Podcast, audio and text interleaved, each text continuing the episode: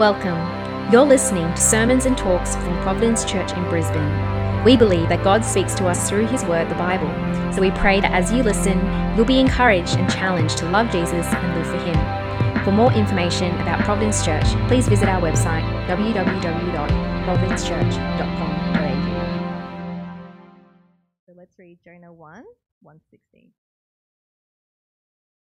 The word of the Lord came to Jonah, son of Amittai. Go to the great city of Nineveh and preach against it, because its wickedness has come up before me. But Jonah ran away from the Lord and headed for Tarshish. He went down to Joppa, where he found a ship bound for that port. After paying the fare, he went aboard and sailed for Tarshish to flee from the Lord.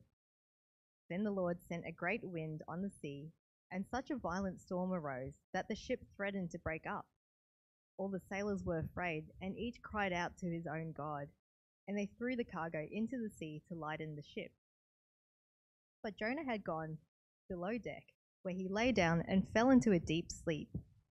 The captain went to him and said, "How can you sleep? Get up and call on your God.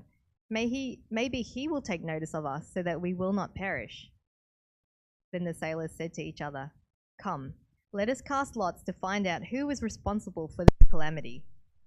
They cast lots, and the lot fell on Jonah. So they asked him, "Tell us, who is responsible for making all this trouble for us? What kind of work do you do? Where do you come from? What is your country? From what people are you?" He answered, "I am a Hebrew, and I worship the Lord, the God of heaven, who made the sea and the dry land." This terrified them, and they asked, "What have you done?" They knew he was running away from the Lord because he had told them so. The sea was getting rougher and rougher, so they asked him, "What should we do to you to make the sea calm down for us?" "Pick me up and throw me into the sea," he replied, "and it will become calm. I know that it is my fault that this great storm has come upon you." Instead, the men did their best to row back to land, but they could not, for the sea grew even wilder than before. Then they cried out to the Lord, "Please, Lord, do not let us die for taking this man's life. Do not hold us accountable for killing an innocent man. For you, Lord, have done as you pleased." Then they took Jonah and threw him overboard, and the raging sea grew calm. At this, the men greatly feared the Lord, and they offered a sacrifice to the Lord and made vows to him.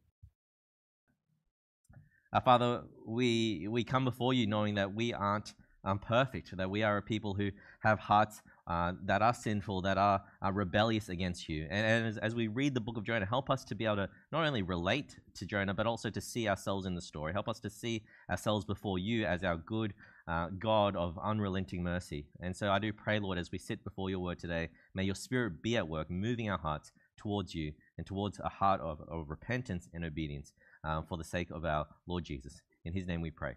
Amen.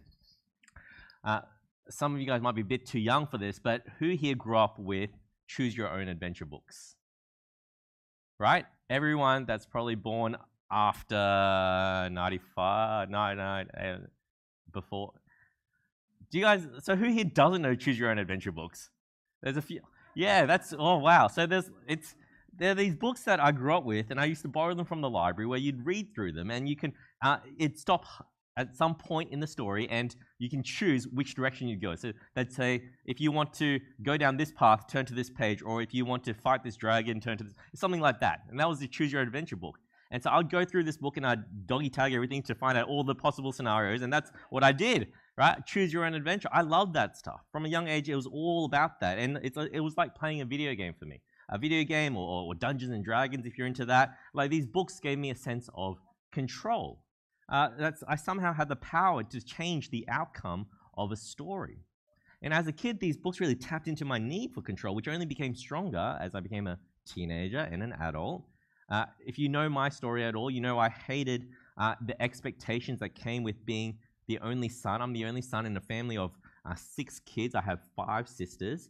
And for me, that meant being a good boy, finishing a law degree and making lots of money so a girl will marry me one day, and so I can carry on the Thai legacy. That was what I was expected of, and I felt suffocated by that. I hated having my freedoms limited, especially in our Western individualistic culture where we're told that we are the authors of our own stories. It's our right to carve out our own path and to choose our own adventure. And isn't that generally true of your experience as well? Whereas sold this narrative that we cannot be truly fulfilled, that we cannot be truly satisfied unless we chase our dreams, pursue our unique desires, or we should reconsider, even reject anyone or any authority who tells us otherwise. We do look up to people, don't we, in society who are autonomous, who are self-sufficient, who are even a little rebellious. I think of the famous actor now, Simu Liu, if you know him. He became famous through that movie Shang-Chi, a Marvel movie. He was the guy who, against his parents' wishes, gave up his boring accounting job at Deloitte to become a Marvel superhero. Wow, you know? Or the travel blogger, right? Like maybe you're on Facebook or TikTok and it keeps popping up, that travel blogger who gave up their 9-to-5 job and now earns passive income while living it up in Bali and doing yoga retreats and all that. Or the entrepreneur who dropped out of high school, right, and built up $1 million company from their garage. Like, you hear these stories and we admire that. Aren't these the type of people that our world worships? People who can shake off that status quo and choose their own adventure? Self-made, self-sufficient. Aren't they the markers of a successful and happy life? So I can imagine that it scares us when we meet a God who calls us to obey him. It might scare us to have a God who calls us to depend on him, to surrender control of our lives over to him. It terrifies us that there are people, even Christians, who allow God to author our adventures. What God would ask of me, what it would mean for my happiness, what it would mean for my comfort, my status, my reputation, my security, my freedom, even my very life as I live out my short years in this world. Why would you? Why would I? Why would we surrender that need for control and follow God's call to live your life for him and not for yourself? You see, that's something that the prophet Jonah in the Bible struggled with as well. And as we spend the next 4 weeks in the book of Jonah, we're going to get a picture of who this God is and why he is so worth our worship and obedience in our lives. So let's get into it. Keep your Bibles open, because in Jonah 1, because we're going to unpack this, and I want you to follow along where we're going. So let's read the first 3 verses again in Jonah chapter 1 to get some context of what's going on. Verse 1 says this: "The word of the Lord came to Jonah, son of Amittai. Go to the great city of Nineveh and preach against it, because its wickedness has come up before me." But Jonah ran away from the Lord and headed for Tarshish. He went down to Joppa, where he found a ship bound for that port. After paying the fare, he went aboard and sailed for Tarshish to flee from the Lord. Let's stop there. Now, on these first 3 verses, right, reading those, what do we know? We know God speaks directly to Jonah, and Jonah runs away. Right, straight up, Jonah sounds like he's a bit of a coward, isn't he? One of the guys who read Jonah recently with me said, Jonah sounds like a blockhead. Now, I've never used that word ever in my life to describe anyone, but I understand the sentiment. He sounds like a blockhead. If the Bible is meant to inspire us with these stories of courage and heroism, Jonah sounds like a guy that is everything but that. We want the hero to be courageous and strong, to be the superhero that we aren't. And the figures in the Bible are meant to be brave and show us what the ideal man or woman under God looks like. But Jonah isn't someone you want to root for. This guy looks like a coward, a blockhead. God, you could have given us someone with a bit more backbone, right? But let's hold up on passing judgment, because Jonah is human, and we all know humans are complex creatures. Let's not write him off too quickly. Let's get an idea of who he is and what might be going on when we scratch beneath the surface a little bit. Let me first give you an introduction to who Jonah is. Jonah is a prophet, right? That means he's someone who God speaks directly with and has a word from God to deliver to God's people. You'll discover this happens a lot in the Old Testament. God uses prophets to be his mouthpiece to speak and communicate. Today, living in 2022, we have the Bible. We don't need prophets. God gives us Jesus, the final word we need. And Jesus came into history, so we have the Bible now. We don't need prophets. That's how God communicates through us today. But in the Old Testament, the prophets are those God spoke to. And Jonah's book is really quite a unique story, because usually in the prophets throughout the Old Testament, they're usually prophecies. They're usually long speeches talking to God's people. But here in Jonah, we're actually reading a narrative, aren't we? A story about the prophet himself. We're reading about Jonah. Now, his name actually makes an appearance a couple of times in the Bible. The first one, and I'm just going to refer you to this one, is actually back in 2 Kings chapter 14. This is where we hear about Jonah for the first time. I've got this on the screen for you, hopefully. Yep, 14:23 to 20. Let's read it together. In the 15th year of Amaziah, son of Joash, king of Judah, Jeroboam, son of Jehoash, king of Israel, became king in Samaria, and he reigned 41 years. He did evil in the eyes of the Lord and did not turn away from any of the sins of Jeroboam, son of Nebat, which he had caused Israel to commit. So we're talking about Jeroboam II here. He was the one who restored the boundaries of Israel from Lebo-Hamath to the Dead Sea in accordance with the word of the Lord, the God of Israel, spoken through his servant Jonah, son of Amittai, the prophet from Gath Hepher. Quite interesting, isn't it? And so Jonah here, this is a period of around 700 to 800, 8th century BC, 800 BC. The kingdom of Israel at this point is split into two kingdoms. Okay, there was civil war, so there are two kingdoms now. The north is called Israel still, the bottom is called Judah. They were once united, they were all just once Israel. But now there's two kingdoms, north and south.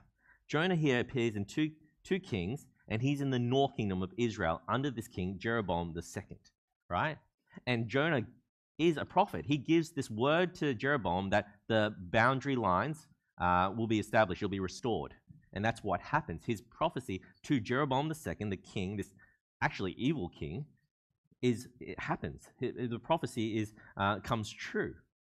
And so this is a prophet, a man in the king's court who brings, in a sense, a victory to the kingdom. Now, that's Israel. North of Israel is the kingdom called Assyria. It's the nation called Assyria. It's this growing, powerful nation at the time that's an enemy to Israel. In a generation's time after Jonah, this nation, Assyria, will come and conquer Israel. They'll defeat Israel and take Israel into exile. So we have to understand something about Assyria. To Israel, God's people, they're a wicked, evil, violent bunch. And guess where Nineveh is? It's the capital city of Assyria. So Jonah's living in Israel, Assyria's to the north, and Nineveh is to the north of where he is. You've got this sin city where God recognizes their evil and wants Jonah, who's a prophet at the time, to speak up, to go to Nineveh, into the heart, the belly of the beast, to speak against them.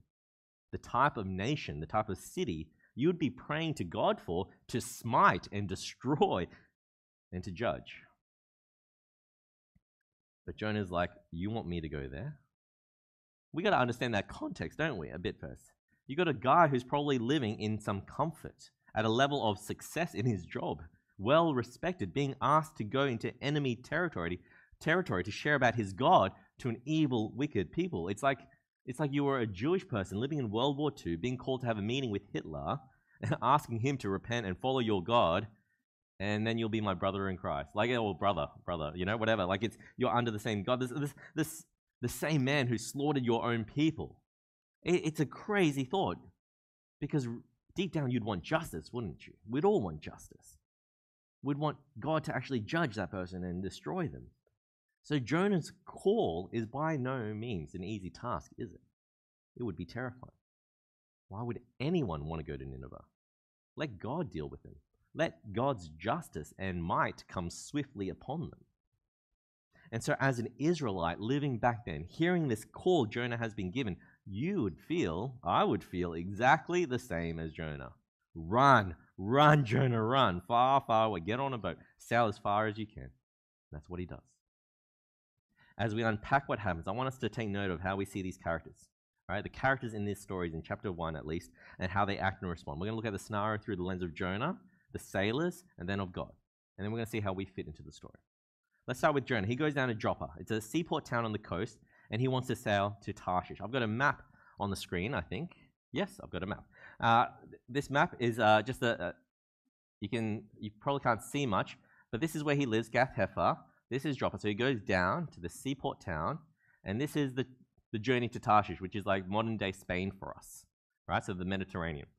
Nineveh is up here by foot, right? Quite close, not too far, and that's Tarshish. It's It's a long journey, isn't it? It's a very long journey. He in his mind, he's like, let's get as far away as possible. And I totally get this. I mean, run away as far as you can. Run away from your problems and responsibilities. Back in 2018, I was going through a really hard year, and what I did was I booked tickets to Tasmania with my friend Adam, and we climbed mountains for a whole week and hiked in nature and got off the grid because I just did not want to deal with anyone or anything. And so I went down to Tasmania. In 2019, things got hard again, so I took Hardy with me to London, as far away as possible from Brisbane, and spent 3 weeks over there. And yeah, you can call this escapism, but I call it a break. And you know, and you have to face your problems eventually, right? And so I totally get how Jonah feels. Go as far away as possible as you can from all your problems, your responsibilities. But it's not just that, is it? What are we told? We're told in verse 3, after paying the fare, he went aboard and sailed for Tarshish to flee from the Lord. Not just run away from problems and responsibilities. Flee from the Lord. He wants to run as far away from God as he can. He's desperate. Crazy thing is Israel, they were land people. They weren't sailors or seafarers. They lived on land. They were in their element as people who lived on hillsides and in the country. They might have been fishermen at most, you know, but going out on the ocean, that's a one-way ticket. You know, when you're going out on the, you're running away. You're not coming back. The water spelled chaos. It was the unknown, and the journey to Nineveh was on foot. Why wouldn't you go to Nineveh? It's so much closer, so much easier than going out on a boat out to the ocean, to the unknown. But that's what Jonah does. He goes down to Joppa. He gets onto a boat, and he wants to sail as far away from God as possible. So far, you know, our protagonist Jonah, he doesn't come across as a hero of the faith, does he? Someone who would rather leave and abandon his faith. Running from God, rejecting God, rebelling against God, against the God he worships. What is he thinking? Like we said, I get it. It's an uncomfortable calling. It's inconvenient. It's disruptive. He's probably living in a sense of comfort in the king's court. But simply put, I don't think he really likes the people of Nineveh. So what Jonah's doing is he's trying to reclaim control over his life. This is my life. I don't want any part of God's plans. I'll give up the prophet status. I'm going to go sail into the sunset and not look back. And wow, I feel like when I hear this, I'm looking at the man in the mirror, aren't I? Isn't this so true for us as well? We like God when it suits us, when it's convenient for us, when we're comfortable and looked after. We're happy for God to have control over our lives when everything is working out for our good. But as soon as God calls us to something a little inconvenient, something that takes us out of our comfort zone, something that might even be a bit of a sacrifice, see you later, God. Run in the other direction. And so interesting, isn't it? Jonah thinks by getting on a boat, he can run away from God. Yeah, maybe for him, he's thinking God's presence is in Israel. He's not living in Tarshish. I'm going to go there. He goes there to hide. And so he's playing this game of hide and seek with God. And hands down, I think hide and seek is one of the best kids game ever. I'm not going to, you know, don't fight me on that. It's, in theory at least, it's a pretty fun game. You don't have to talk to anyone, for one. And you can just chill in a hiding spot, and no one's overly competitive with you. They're not trying to smack you down or anything like that. It's clean fun, right? The thing about hide and seek, though, especially as a little kid, is that kids aren't really good at hiding. Let's be honest. And sometimes that's what we do with God, right? Our feet are poking out under the curtains. Our giggles are being heard from under the dining table. Our fingers are clutching onto the wardrobe doors, you know. We can't hide from God. We can't run from his presence. And Jonah should know this. There's a psalm written about this in Psalm 139, just a few verses. Got on the screen as well. It says, "Where can I go from your spirit? Where can I flee from your presence? If I rise on the wings of the dawn, if I settle on the far side of the sea, even there your hand will guide me. Your right hand will hold me fast." You can't run or hide from God. And Jonah soon discovers that. Let's keep reading from verse 4. I'm going to read a big section here, so let's follow along with me if you can. Verse 4, "Then the Lord sent a great wind on the sea, and such a violent storm arose that the ship threatened to break up. All the sailors were afraid, and each cried out to his own God, and they threw the cargo into the sea to lighten the ship. But Jonah had gone below deck, where he lay down and fell into a deep sleep. The captain went to him and said, 'How can you sleep? Get up and call on your God. Maybe he'll take notice of us so that we will not perish.' Then the sailors said to each other, "Come, let us cast lots to find out who is responsible for this calamity." They cast lots, and the lot fell on Jonah. So they asked him, "Tell us, who is responsible for making all this trouble for us? What kind of work do you do? Where do you come from? What is your country? From what people are you?" He answered, "I am a Hebrew, and I worship the Lord, the God of heaven, who made the sea and the dry land."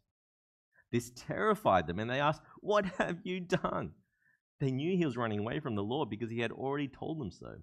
And the sea was getting rougher and rougher, so they asked him, "What should we do to you to make the sea calm down for us?" "Pick me up and throw me into the sea," he replied, "and it will become calm. I know that it is my fault that this great storm has come upon you." I love this, right?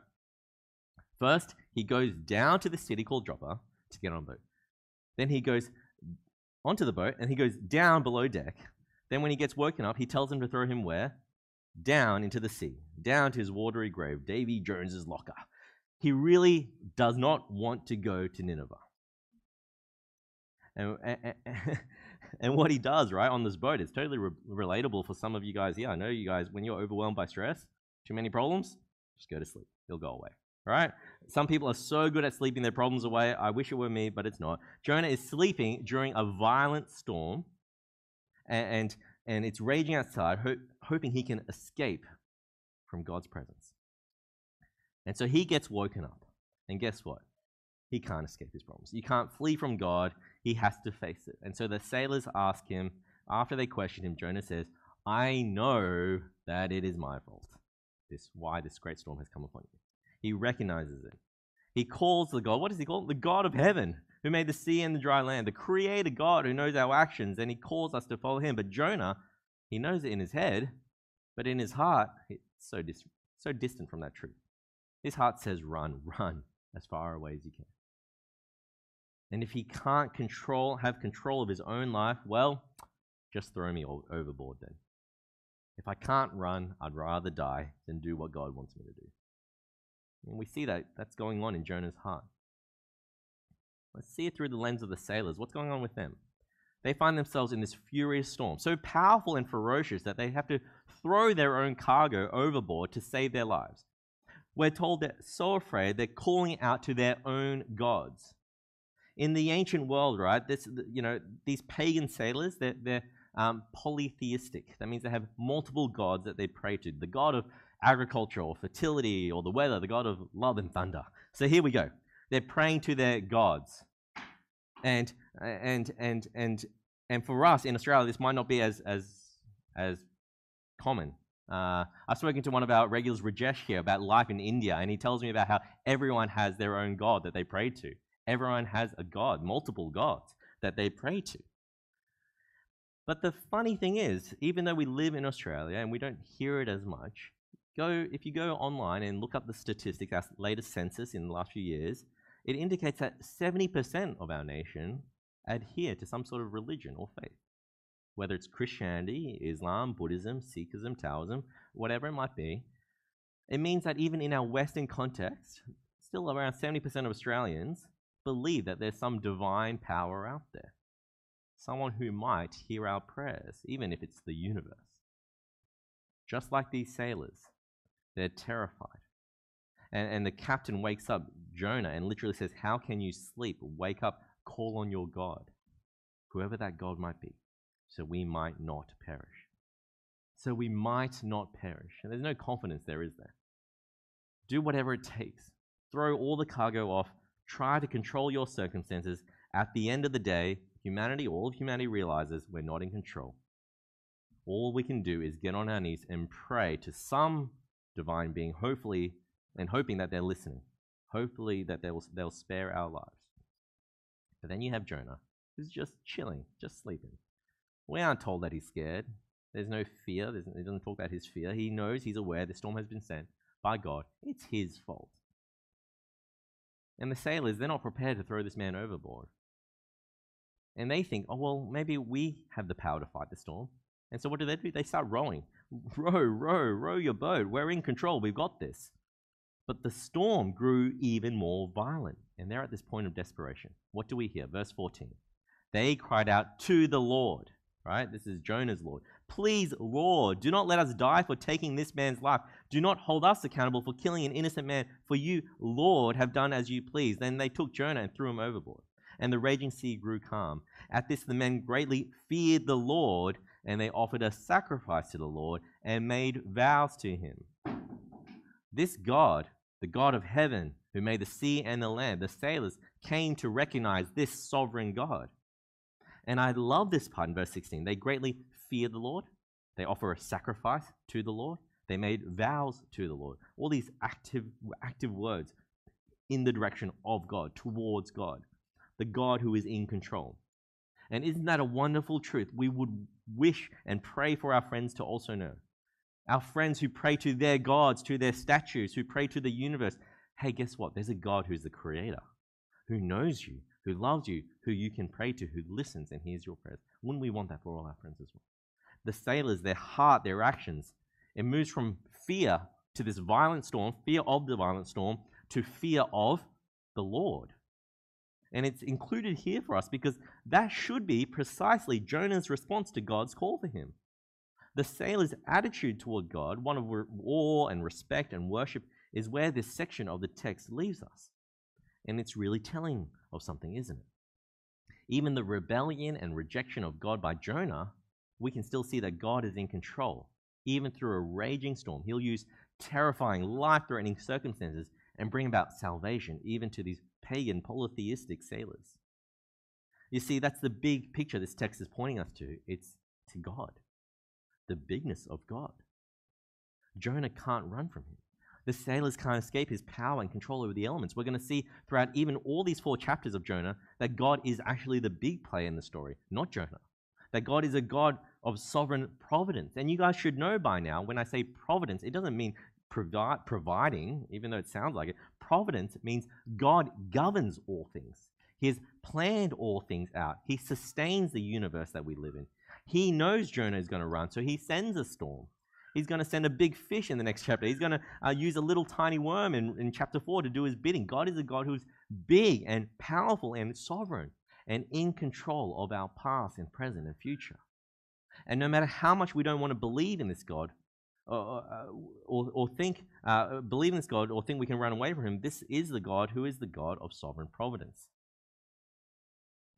But you know what? For me at least, I am glad he's in control.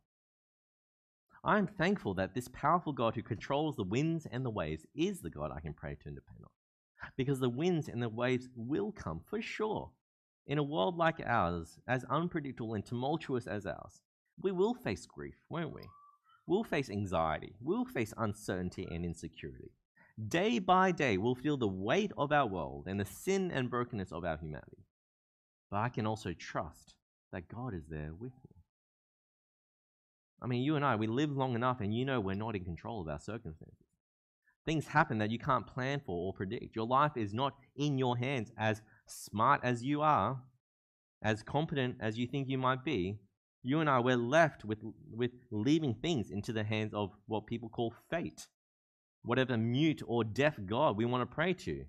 And you can hope that you won't perish like the sailors, throw all the cargo overboard, try to rescue yourself, or we can come to the God of heaven, the maker and creator of the land and the sea, the one who knows and loves you, the God of providence, who has everything planned out for you for our good and his glory. You see, I asked earlier, why would you surrender your life to God? Well, here's the answer, because not only is he our powerful creator, he's also good.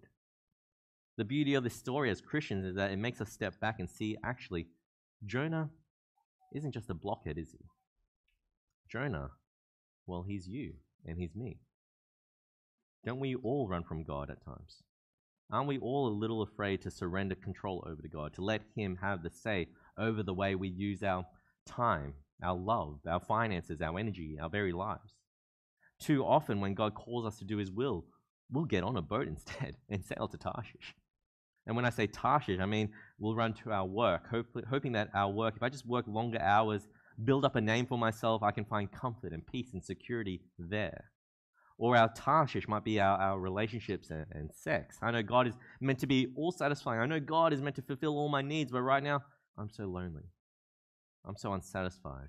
I'll come back to God later. Let me worship love, because I think my heart needs that more than God. Our Tarshish might look something even like our laziness.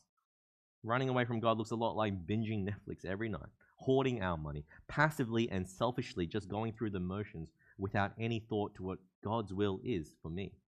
That passivity and laziness, man, that's comfortable, isn't it? And my comfort is a lot more important than what God wants of me. I'm going to sail to Tarshish. You see, we call this rejection sin as Christians. And sin isn't just actively rejecting God through actions that disobey him. Yes, that disobedience, yes, that's sin, but it's passive too, in the way we don't do the things God calls us to. We're all guilty of this, 100% me included. And we have to wake up to this reality. Our sense of control is just a passing illusion. We all have to face the reality that sin and death has its grip on us ultimately. And we have to understand this, that the heart of sin is that rejection, the rebellion against God that Jonah shows us here in chapter 1. We can live a life rejecting God again and again and again, but at some point, we've all got to wake up and realize there's going to be a storm that you can't escape, that you can't hide from. A storm that looks like judgment and death for a life rejecting God. So what do we do? Give up? Throw me overboard? Just let me die? God wants us to see the bigger picture. Because there was another one, another man who was a greater Jonah. His name is Jesus. And interestingly, he was born in a city not far from Jonah, not far from Gath Hepher, where Jonah grew up. He once found himself on a boat as well in a violent storm. In Mark chapter 4, you can read about it. Instead of throwing himself overboard, though, to calm the storm, what does he do? He uses his words, a few words, to still a raging storm. His power was on full display, and the sailors on the boat that day with Jesus, they stood in fear and awe of him. But you see, Jesus wasn't just a prophet. He was the Son of God himself, who went out of his way, left the comfort of heaven, inconvenienced himself to come to our world and serve the very people who reject him. Jesus came to bring the word from God to his people, but he himself was the word of God to a broken and sinful humanity. And this word of God was perfectly obedient. He was called by God, and he trusted God, and he surrendered control to God, and that led him to the cross to sacrifice his very life. How good is this greater Jonah? Jesus. That would not have been easy. I imagine at many points along the way, Jesus would have thought, man, maybe I should just do my own thing and sail to Tarshish.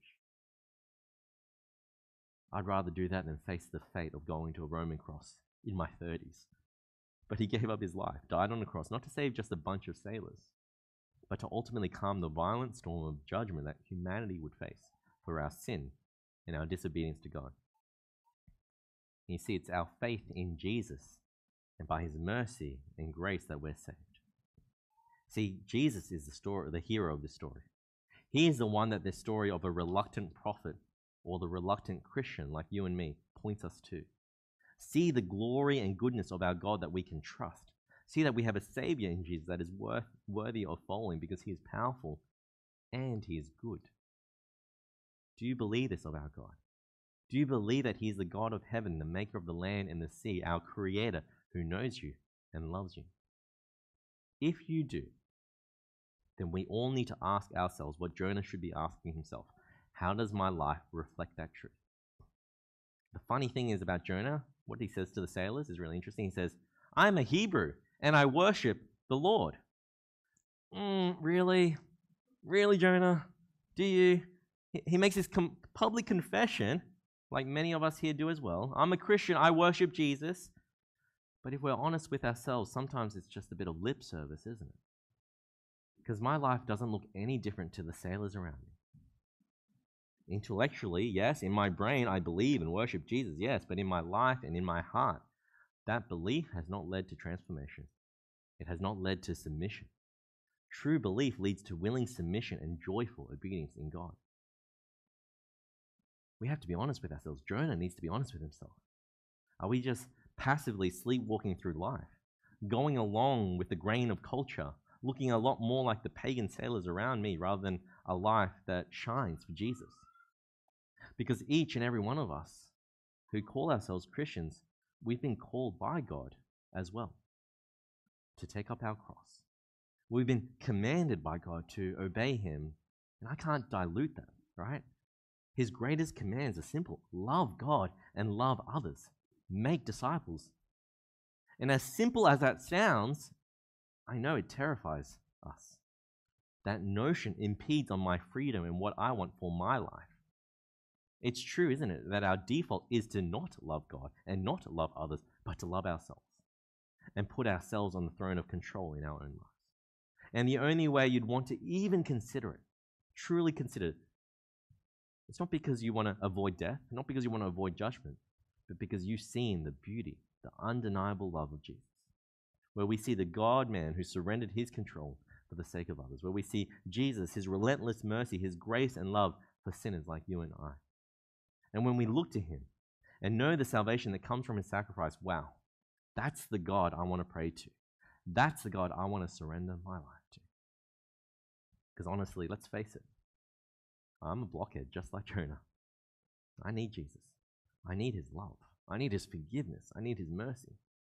And when I truly believe that, get that, and trust that, I shouldn't be running in the other direction. I'll be running back again and again and again to God, surrendering my life to him and desiring to live out his call for me. Yes, life is like a choose-your-own-adventure book. And sometimes I look around and see that we're all trying to figure that out, right? We're all trying to choose our own adventure in this world with the least resistance, hoping for the best, hoping for the most security and comfort. But there's one thing that we all share in common in this room. For those of us who call ourselves followers of Christ, if we believe God is worthy of our worship, we'll all be a people willing to surrender our lives, willing to obey, and willing to go where he calls us to. Let's pray for that now.